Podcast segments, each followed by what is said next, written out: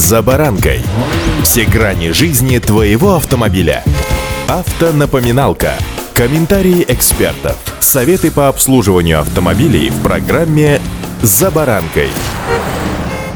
На улице пока зима. В большинстве российских городов дороги припорошены снегом, но весне быть однозначно. А вместе с ней на дорогах появятся и средства индивидуальной мобильности. Для кого-то это радость, а для кого-то это настоящая головная боль. С вами Забаранка Александр Карпов. Здравствуйте. Автомобильные факты.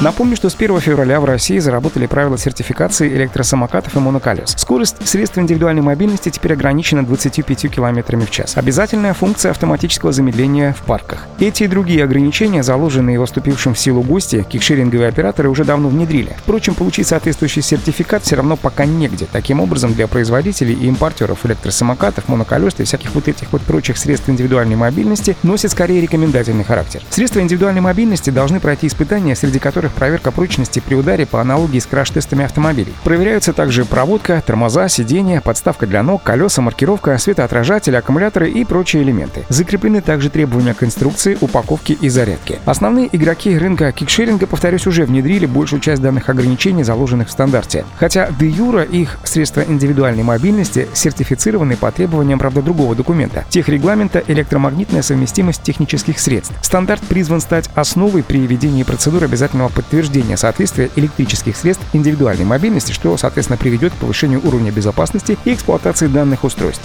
Автомобильные факты.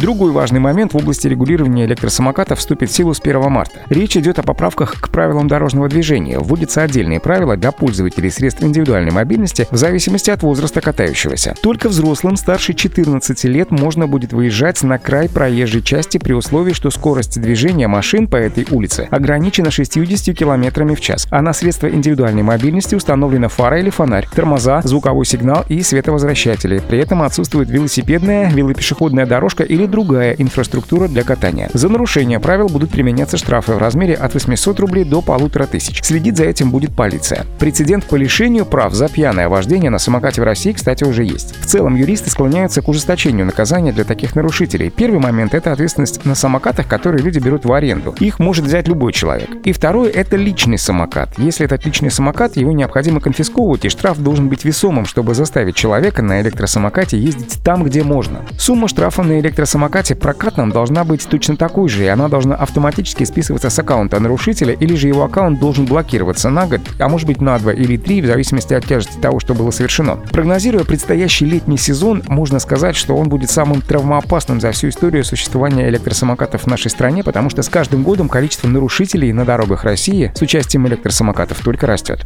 Удачи! За баранкой.